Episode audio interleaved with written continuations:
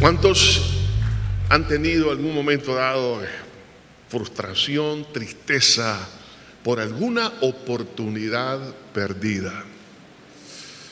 Yo creo que cuando hacemos memoria de las oportunidades, porque creo que todos hemos perdido más de una de esas maravillosas oportunidades, nos lamentamos. Dios desea realmente concedernos la oportunidad, pero la decisión es suya y es mía. Por eso dejemos que sea el Espíritu Santo quien nos hable a través de su palabra, para que podamos realmente aprovechar, oiga esto, la oportunidad que Dios a usted y a mí nos da. Una cosa es la oportunidad que me pueda dar, por ejemplo, una empresa, la universidad, en mi familia o yo mismo, pero otra cosa es la oportunidad de Dios. Lea conmigo en Jeremías capítulo 26, versículo 1 al 7. Jeremías capítulo 26, versículo 1 al 7. Dice así, en el principio del reinado de Joacín, hijo de Josías, rey de Judá, vino esta palabra de Jehová diciendo, así ha dicho Jehová, pon en el atrio de la casa de Jehová y habla a todas las ciudades de Judá que vienen para adorar en la casa de Jehová todas las palabras que yo te mande hablarles. No retengas palabra. Quizás oigan y se vuelvan cada uno de su mal camino y, y me arrepentiré yo del mal que pienso hacerles por la maldad de sus obras. Le dirás pues, Así ha dicho Jehová, si no me oyeres para andar en mi ley, la cual puse ante vosotros para atender a las palabras de mis siervos los profetas que yo os envío desde temprano y sin cesar, a los cuales no habéis oído, yo pondré esta casa como silo y esta ciudad la pondré por maldición a todas las naciones de la tierra. Y los sacerdotes y los profetas y todo el pueblo oyeron a Jeremías hablar estas palabras en la casa de Jehová. Señor, gracias porque tú nos hablas, tú quieres, Señor, que no perdamos las oportunidades que tú nos das. Te pido en esta hora que sea tu Espíritu Santo y tu palabra que nos ministre. Nos hacemos a un lado para que seas tú, mi Dios, haciendo esta obra. En Cristo Jesús. Amén y amén.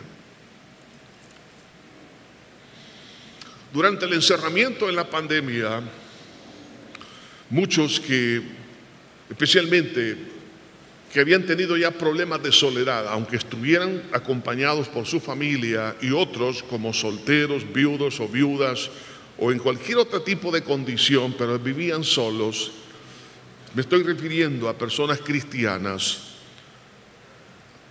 creyeron que tenían la oportunidad y justificándola a la vez, de poder incursionar en el mundo del pecado.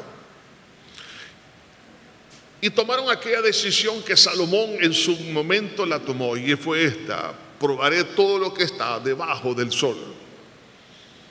Empezaron a incursionar, eh, Salomón a incursionar en el pecado y al final dijo, vanidad es vanidad, es todo vanidad. En otras palabras, frustración, frustración porque el pecado nunca va a traer bendición a nuestra vida.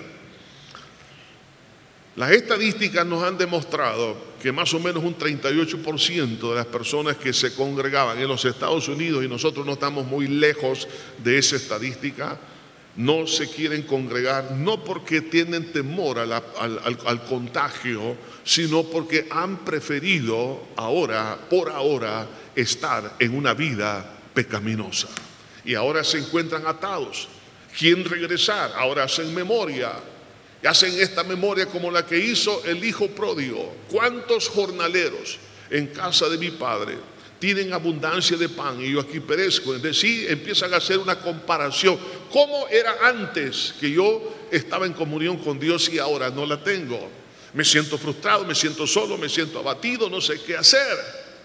Y algunos piensan que, que la iglesia los va a rechazar. No, al contrario, los vamos a recibir con los brazos abiertos. Y Dios sobre todo. Dios nos ama y quiere restaurar la vida de cada uno. El problema es que pensamos que nuestra vida tiene un propósito dentro del mundo y no es así. El propósito suyo y mío está en la persona de mi Señor Jesucristo. El profeta Jeremías fue enviado para darle una oportunidad a la nación para que lo que Dios veía en la distancia, lo que iba a venir, no ocurriera. Había una sentencia sobre lo que es la nación por causa de haberse convertido el pueblo en un pueblo pródigo. Estoy hablando del pueblo de Dios. Se habían apartado de los caminos de Dios. Y oiga esto, lo curioso que el mensaje que Jeremías tenía que dar lo estaba dando en el templo. Estamos hablando de gente que se congregaba. Y estando ahí, y dice ahí, a los que llegaban a adorar a Jehová en el templo. Y ahora, ¿qué es el mensaje que les está dando? El mensaje es muy claro. Quizás oigan y se vuelvan cada uno de su mal camino. ¿Cómo es eso? Andaban en mal camino los que adoraban a Dios, los que llegaban al templo, eso era lo que estaba pasando. Y ahora quiero hablarles ahora específicamente a todos aquellos cristianos nacidos de nuevo, que de alguna manera aún no asistiendo o asistiendo a la iglesia, no están en la debida comunión con el Señor. Por eso el tema de esta hora, y es la reflexión, y es algo que debemos de aceptar como una gran oportunidad de Dios, y es este, no desprecies la oportunidad que Dios te da. Este mensaje que estaba dando Jeremías prácticamente fueron casi 10 años antes de la caída de Jerusalén. Dios siempre nos advierte con el tiempo, nos advierte una y otra vez. Y eso es porque Dios no quiere que nadie perezca, ni nadie se pierda, no, que, que no perdamos la oportunidad. Cada vez que usted y yo escuchamos una enseñanza, una predicación, es un llamado de Dios, es un llamado de advertencia también. Porque es importante congregarnos? Sencillamente porque cada vez que nosotros nos congregamos, entre muchas otras razones, es, hermano, la más importante es que tomamos decisiones. Oye esto, estar en la iglesia, congregados, oyendo la palabra, tomamos decisiones que son vitales para nuestra vida. No solamente es oír. Algunos dicen, yo no voy a la iglesia porque ya sé lo que dice la Biblia, ya conozco. Es que ese no es solo el propósito, conocer. El propósito es tomar decisiones en base al conocimiento y sobre todo al redarguir del Espíritu Santo y de la palabra a través de ese conocimiento. Y eso es, es vital. Por eso la Biblia dice, no dejando de congregarnos como algunos lo tienen por costumbre.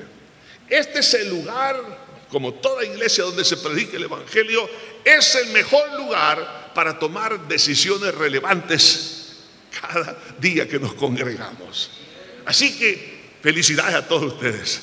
Felicidades a aquellos también que están virtualmente conectados, porque las decisiones que se toman son importantes. En primer lugar, para no despreciar la oportunidad que Dios nos da, es necesario entender el propósito de Dios y la rebelión contra ese propósito. El plan de Dios para la nación de Israel esencialmente podemos decir dos cosas. Sacar a luz la verdad en medio de la oscuridad. Por eso Dios llamó a este pueblo, creó este pueblo. Y en segundo lugar, ser instrumento en las manos de Dios. La verdad tiene que salir a luz, pero ¿quién la iba a hacer? Lo iba a hacer este instrumento llamado Israel. Ahora, vemos aquí la rebelión de este pueblo contra esa voluntad divina. Y los pecados que había en el tiempo del rey Joacín, en el tiempo de la prédica de este profeta de Dios, el rey Joacín, juntamente con todo el pueblo, habían caído en dos, podemos decir, grupos de pecado. En primer lugar, el desprecio a la palabra de Dios y al testimonio de Dios.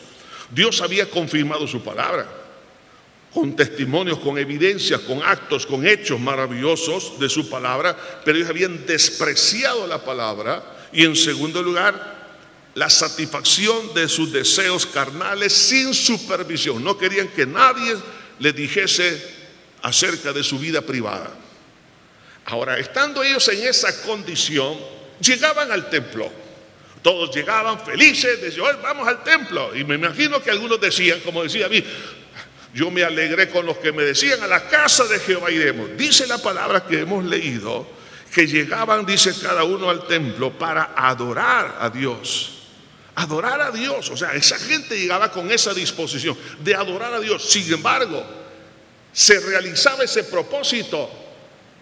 Eso es cuestionable. ¿Por qué? Porque dice el versículo 3 que habían malos caminos en la vida de ellos. Había maldad. Entonces, ¿cómo es posible que podemos o tratemos de adorar a Dios con maldad en nuestro corazón? De ahí que entonces la advertencia continua de Dios a la iglesia que se considera fiel, entre comillas. Dice el versículo 3, leyéndolo, quizás oigan y se vuelvan cada uno de su mal camino y, y me arrepentiré yo del mal que pienso hacerles por la maldad de sus obras, maldad en sus obras. ¿Cómo es que hay maldad en sus obras cuando en el versículo 2, en la segunda parte, dice que vienen para adorar en la casa de Jehová? Que vienen a adorar. ¿Cómo es eso? Que vienen a adorar, pero hay maldad en su corazón. Y aquí entonces un diagnóstico muy importante. Muchos creen que están bien delante de Dios por, por su vida activa en la iglesia. Es como ya dije, es importante congregarnos. Pero algunas veces tomamos la asistencia o el servicio que hacemos a Dios como un equivalente a la comunión con Dios. Puede que exista eso, pero en algunos casos no es así. Y eso hace que la vida, y algunos piensan que esa, esa, vida cristiana depende del formalismo, de la asistencia o del servicio, que todo está bien delante de Dios. Sin embargo, la vida privada es otra cosa. Entonces, si hay un divorcio entre la vida privada y lo que nosotros venimos a este lugar, y adoramos a Dios, cantamos, servimos a Dios, servimos en un ministerio, escuchamos la palabra, ayudamos al prójimo, hacemos campañas, hacemos todo lo que se quiera hacer. Sin embargo, esas cosas que son muy buenas y hay que seguirlas haciendo, no necesariamente miden nuestra comunión con el Señor. Entonces, a ellos no les, oiga, los que llegaban al templo, no les importaba la comunión con Dios. Es decir, el propósito era adorar, pero había desobediencia. Entonces no existe un matrimonio entre esa situación, porque no hay comunión entre la luz y las tinieblas.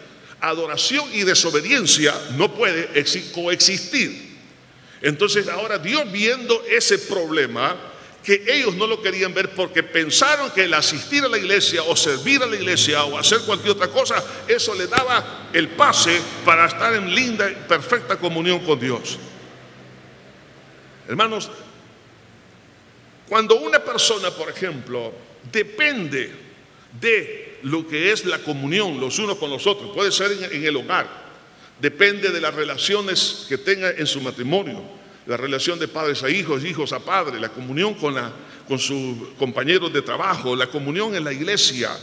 Piensan que eso, eh, es decir, eso lo sostiene. Pero ¿qué pasa cuando todo eso ya no lo tiene? ¿Y qué es lo que hizo la pandemia? Probó los fundamentos. Las relaciones se empezaron a distanciar. Nosotros estábamos acostumbrados al abrazo, ¿sí o no?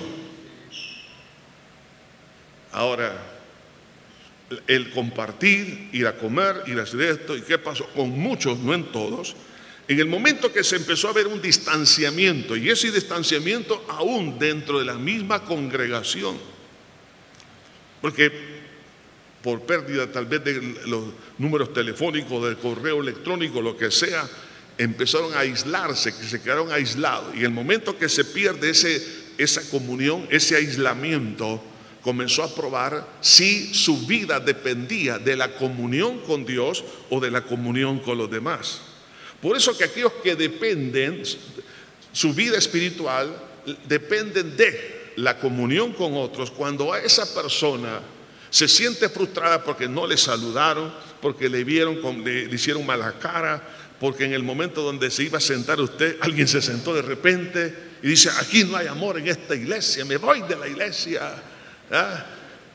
Cuando su esposo ya no le habla, se quiere morir.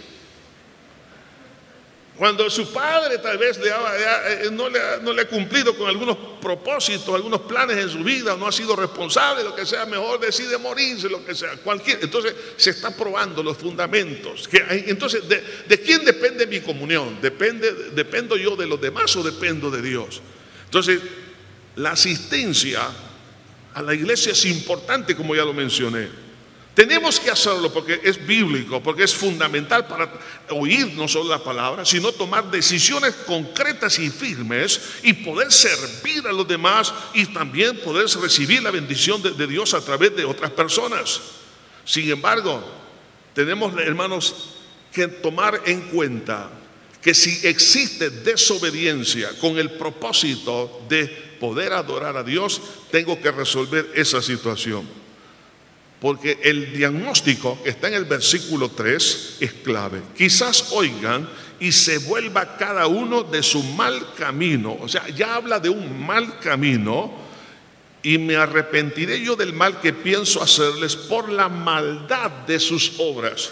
La palabra maldad que se usa aquí tiene una connotación muy importante y es la de una disposición viciosa.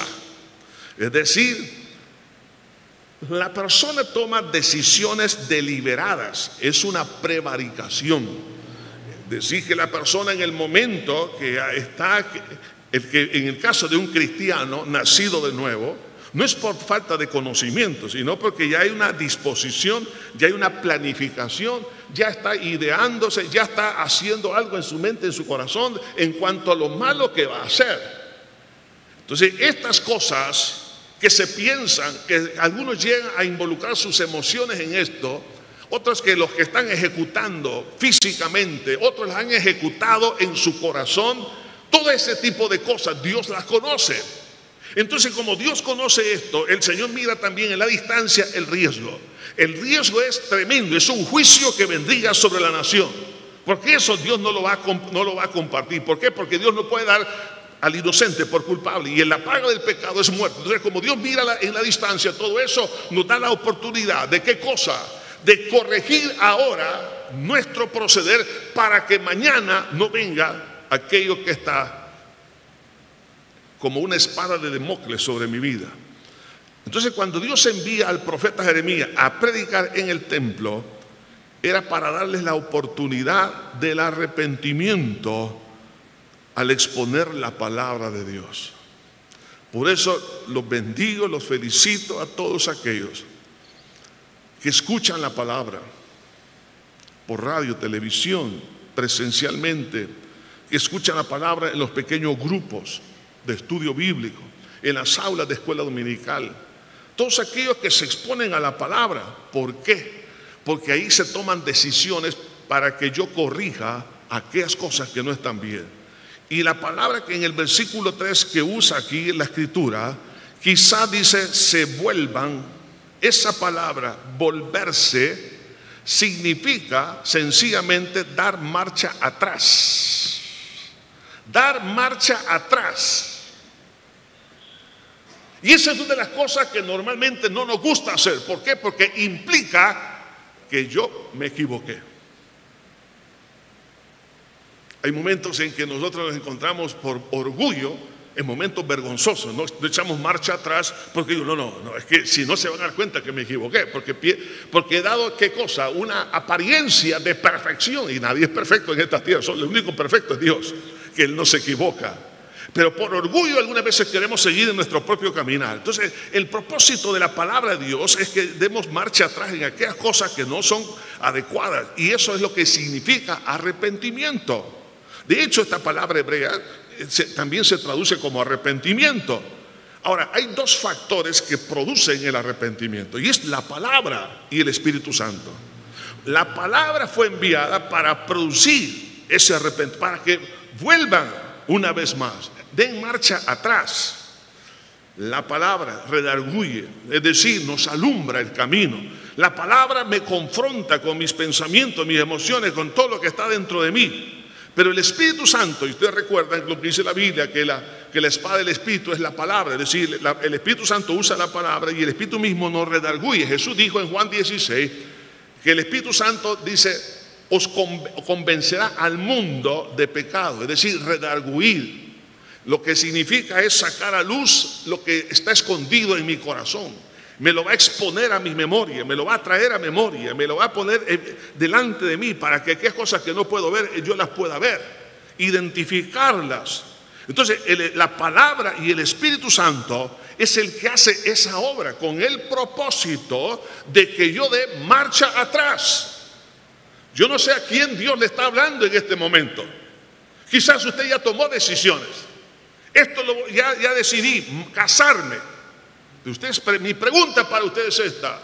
¿Es usted, está, está seguro que es la persona que Dios quiere con la cual usted se une en matrimonio? el matrimonio es la segunda decisión más importante en la vida después de la salvación. Porque la persona con la cual usted se va a casar va a estar con usted durante toda la vida, hasta que se muera. Ahora, si toma una mala decisión, va a tener que soportar los efectos de esa mala decisión durante toda la vida.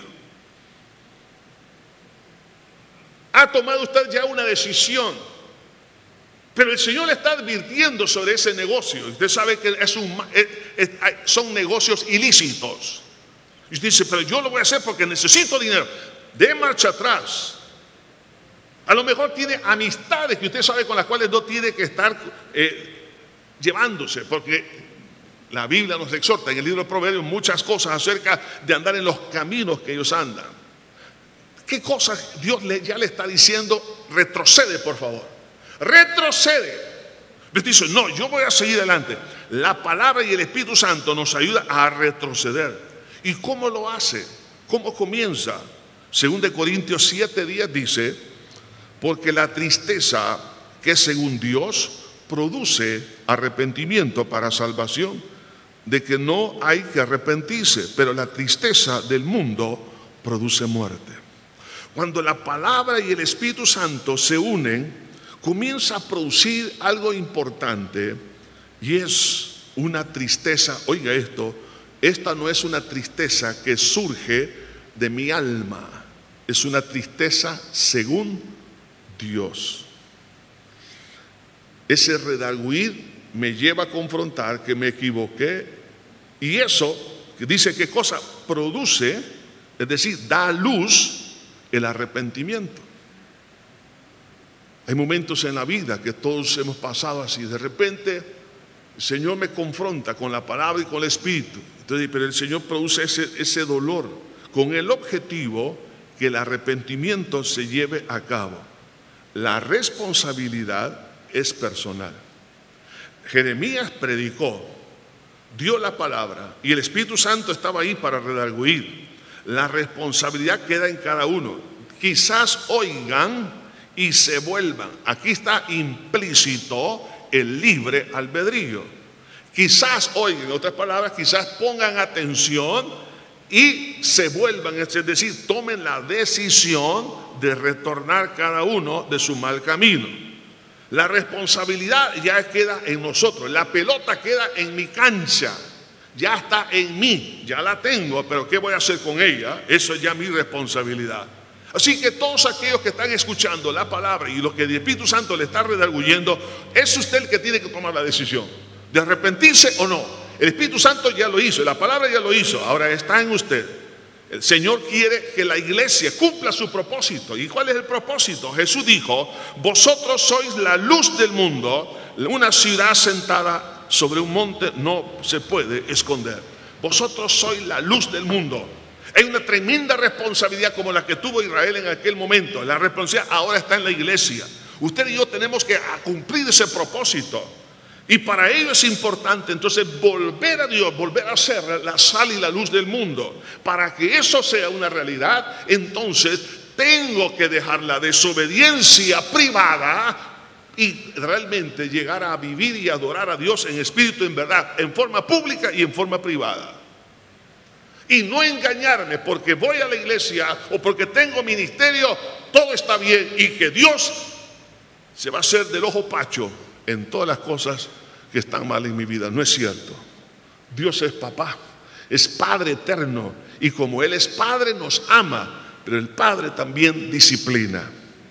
En segundo lugar, la actitud hacia la palabra de Dios determina el aprovechamiento o no de la oportunidad divina. Está en usted y está en mí. Los dos ladrones que morían al lado de Cristo estaban expuestos a la misma gloria. Oiga esto. Dos ladrones expuestos a la misma gloria, a la misma unción, podemos decir, a la misma verdad revelada, Dios encarnado. Sin embargo, uno creyó y el otro no creyó. El mensaje era el mismo, la actitud de ellos era distinta. Así que la actitud que usted y yo tomemos ante la palabra de Dios es la que va a marcar la diferencia. Y en este caso, la actitud de la indiferencia que había en aquel entonces a la palabra de Dios era porque ellos no querían vivir en santidad. Ellos habían determinado no vivir en santidad. A pesar de haber oído la palabra de Dios algunos por años, a pesar de, conocer la palabra y, ser maestros de la palabra como sacerdotes y, predicadores que habían en ese entonces en Israel, a pesar de haber oído la palabra por diferentes predicadores en formas continuas y una exhortación continua, la persona ha decidido vivir fuera de la santidad de Dios. Quiere tener conocimiento, pero no santidad. Y la advertencia de amor que está aquí yo pondré esta casa como silo y esta ciudad la pondré por maldición a todas las naciones de la tierra. Veamos entonces en primer lugar qué significa pondré esta casa como silo. La ciudad de Silo era donde estuvo el tabernáculo años atrás. Ahí estuvo el arca del pacto. Y cuando fue robada por los filisteos en aquel lugar, entonces ya nunca jamás volvió el tabernáculo a estar allí. Cuando Dios dice, dejaré entonces esta casa como silo, significa el abandono de los privilegios espirituales, entre otras cosas. Lo, que está diciendo el Señor es esto. Si tú sigues de esta manera, te vas a quedar sin, la, sopa y sin, el, y sin el plato. Va a haber un abandono de todos los privilegios que tienes como, como sierva, como siervo de Dios de todos los ministerios, de aquellos que Dios te ha entregado en tus manos, no lo vas a poder tener en tus manos. Ciro perdió la oportunidad de preservar ahí el arca del pacto. En segundo lugar, y esta ciudad la pondré por maldición, en otras palabras, hablando de destrucción. ¿De qué cosa? Destrucción de todo bienestar dado por Dios. Hay muchas cosas que Dios nos ha entregado, pero el pecado las destruye. Entonces, si sigo en ese camino y no me arrepiento, el pecado lo que va a hacer es destruir lo que Dios me ha dado y, no, y también habrá un abandono, no habrá aquella bendición de la gloria de Dios sobre mi vida. Por eso algunos están viviendo en una separación, no perciben a Dios, no sienten a Dios, viven añorando la presencia de Dios y no la perciben. Quieren tener gozo y no lo tienen, quieren tener paz y no lo tienen, quieren servir a Dios y no pueden servir. Quisieran tener toda la bendición del cielo, pero no la pueden recibir. Quisieran tener todo aquello que perdieron, pero no hay restitución. Lo que se comió la oruga y el saltón ahora no es restituido. ¿Por qué razón? Porque no se quiere corregir ese binomio, ese matrimonio mixto entre adorar a Dios y la desobediencia. ¿Cuál es la reacción de un corazón que desprecia vivir en santidad? Del versículo 7 al 9 dice, y los sacerdotes, los profetas y todo el pueblo oyendo, oyeron a Jeremías hablar estas palabras en la casa de Jehová. Y cuando terminó de hablar Jeremías todo lo que Jehová le había mandado que hablase a todo el pueblo, los sacerdotes y los profetas y todo el pueblo le echaron mano diciendo, de cierto morirás. En primer lugar, la reacción de una persona que no quiere vivir en santidad es la mala interpretación del propósito de Dios. El propósito, el corazón de Dios es bueno. Siempre ha sido y siempre será. Dios es bueno. Como Él mira en la distancia por su presencia, lo que ha de ocurrir, envía la palabra. Pero ellos la interpretaron como que Dios quería coartar su felicidad. Ellos interpretaron mal. En segundo lugar, se ofendieron. el propósito no era ofender. El propósito de Jeremías tampoco era ofender, sino ayudarles. Ha conocido, mire, toda persona que quiere vivir en pecado es una persona, en primer lugar, que malinterpreta la palabra de Dios. Segundo, se siente ofendido cuando alguien le habla de, la palabra de Dios o para que rectifique su caminar. Y, en tercer lugar, desprecia la palabra. Por eso se exponen a qué cosa? A ser vituperados, a ser insultados cuando usted evangeliza, cuando usted quiere hacer que un, hijo pródigo, una hija pródiga regrese a los caminos del Señor. Pero además de eso, desprecia los instrumentos de Dios.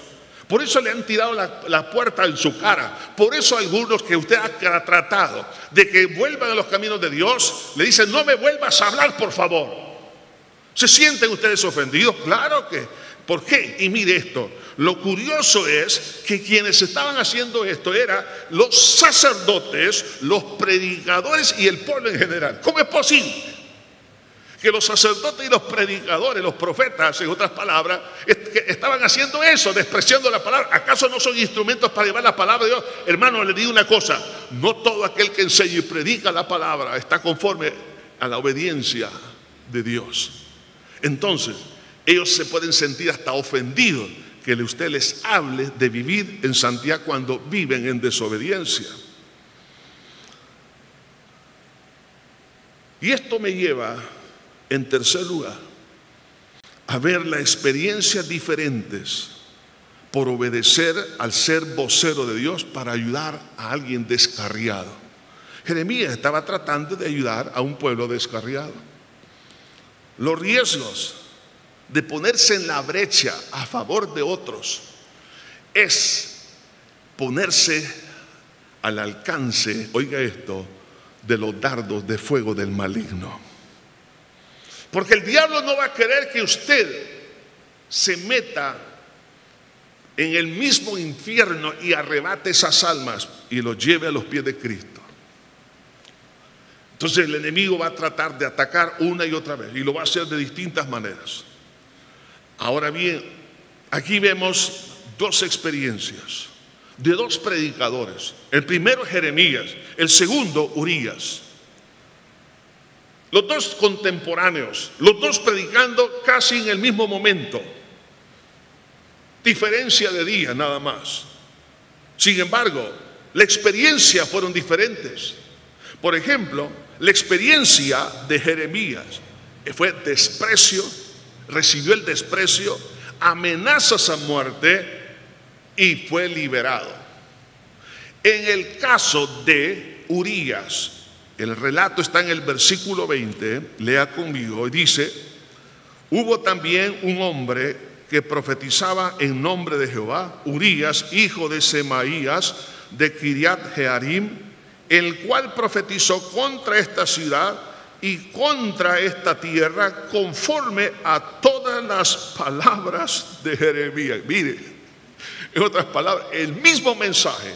Oiga esto, la doctrina bíblica nunca se contradice. Y cuando alguien está predicando, va a predicar lo mismo, porque esta es la misma palabra. Entonces no había contradicción entre la predicación de Jeremías ni tampoco de Urias. Entonces miramos aquí la experiencia en el caso de Urias. Daba el mismo mensaje, oiga, el mismo mensaje que daba Jeremías. Segundo, fue amenazado a muerte, versículo 21.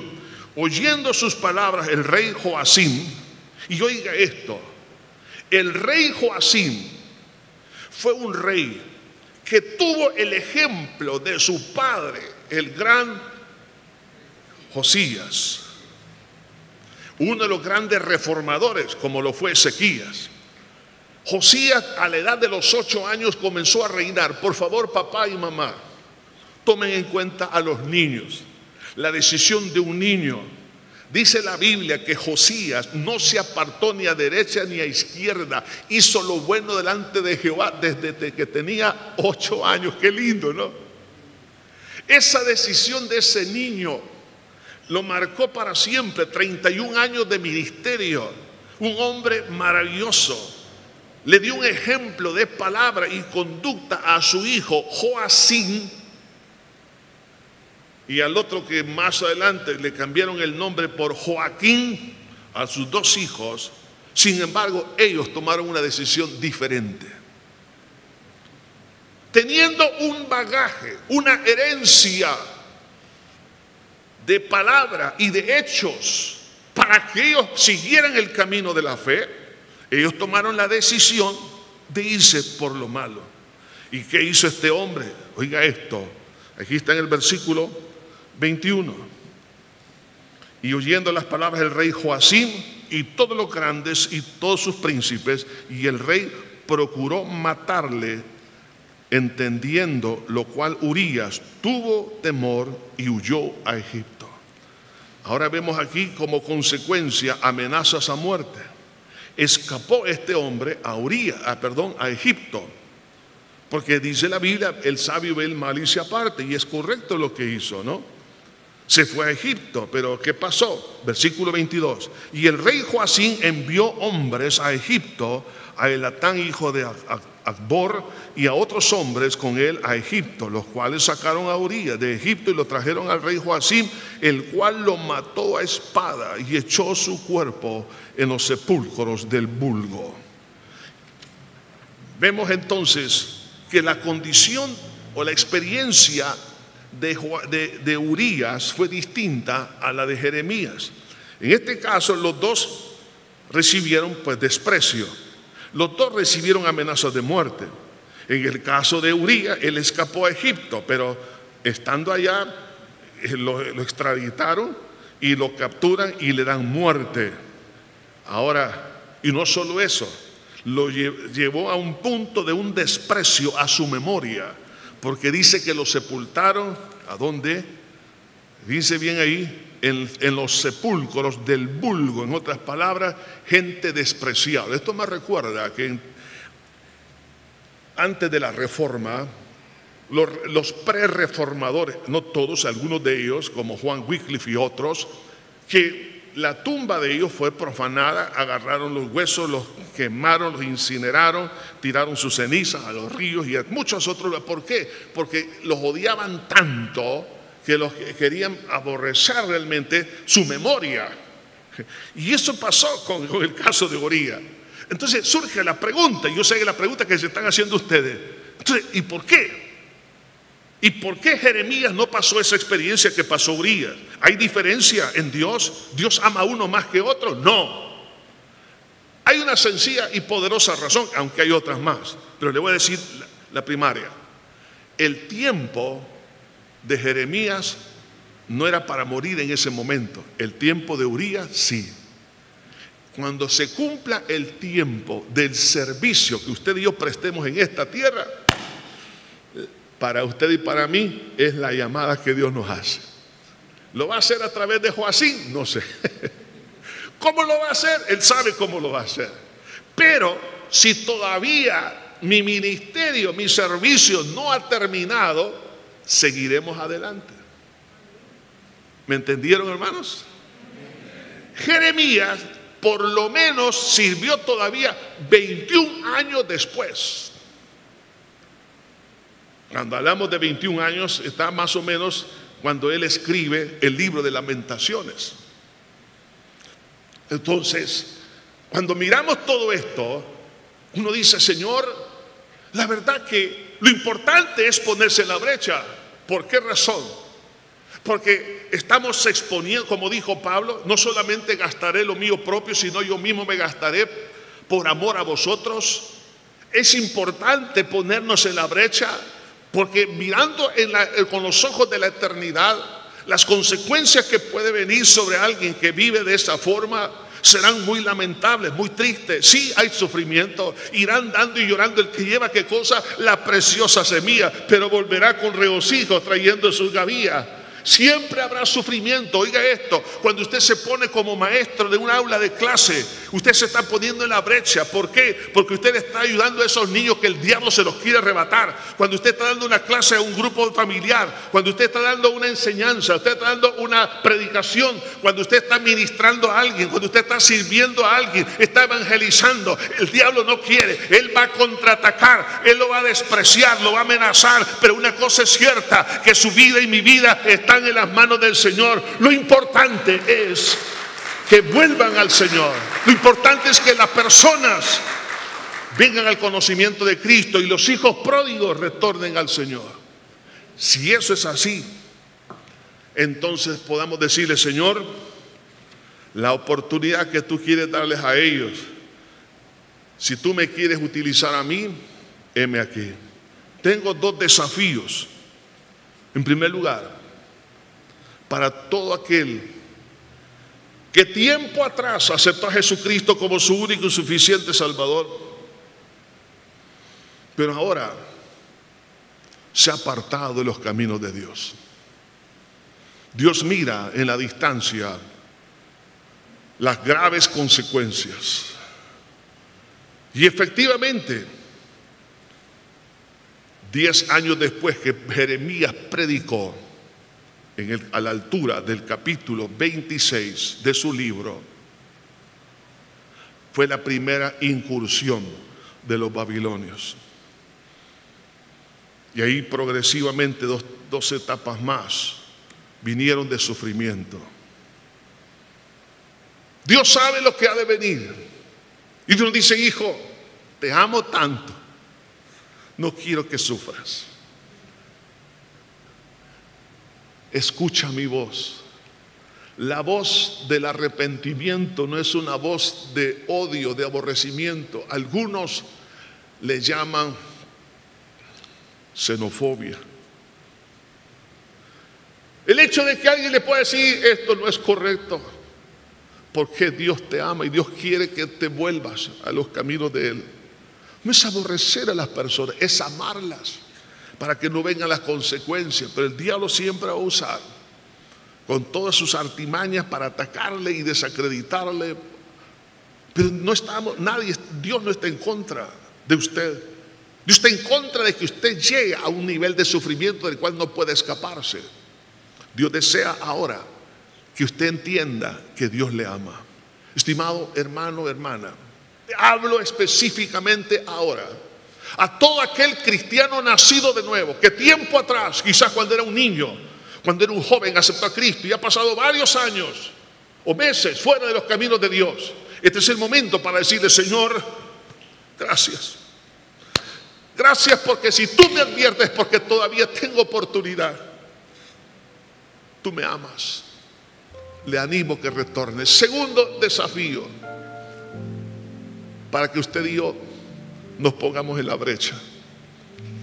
La suerte, por decirle de esta manera, será distinta. Siempre habrá algo en común, desprecio, aborrecimiento del diablo, de las personas, peligros. Nos vamos a exponer a muchas cosas, a batallas espirituales infernales. Pero lo importante es que las personas rectifiquen. Y cuando rectifican, será nuestro gozo. Porque un día, cuando estemos en las mansiones eternas, diremos, Señor, gracias por haberme dado el privilegio de estar en la brecha, de estar en esa fractura peligrosa, peligrosa. Pero me diste la oportunidad para que mis seres queridos, para que mis amigos, mi nación y la nación de la tierra te conozcan. No me importa el precio a pagar. Si es la muerte, amén. Si no es la muerte, siempre habrá sufrimiento. Eso es pan comido, es pan diario para el que sirve a Dios. Por favor, entienda esto. Servir a Cristo implica sufrimiento. El servir a Cristo es para los valientes. Y sobre todo, para los que aman a Dios y los que aman a las ovejas descarriadas. El llamado para aquellos que aceptaron a Cristo tiempo atrás y ahora están alejados. ¿Quieren hacer una oración conmigo? Ahí donde está, repite esta oración. Padre eterno, me arrepiento de todo corazón. Me arrepiento, Jesús. de haber incursionado en el mundo del pecado. Y ya no quiero justificar mis acciones pecaminosas. Sencillamente yo decidí pecar contra ti. Perdóname por haberte ofendido. Pero en este día quiero reconciliar.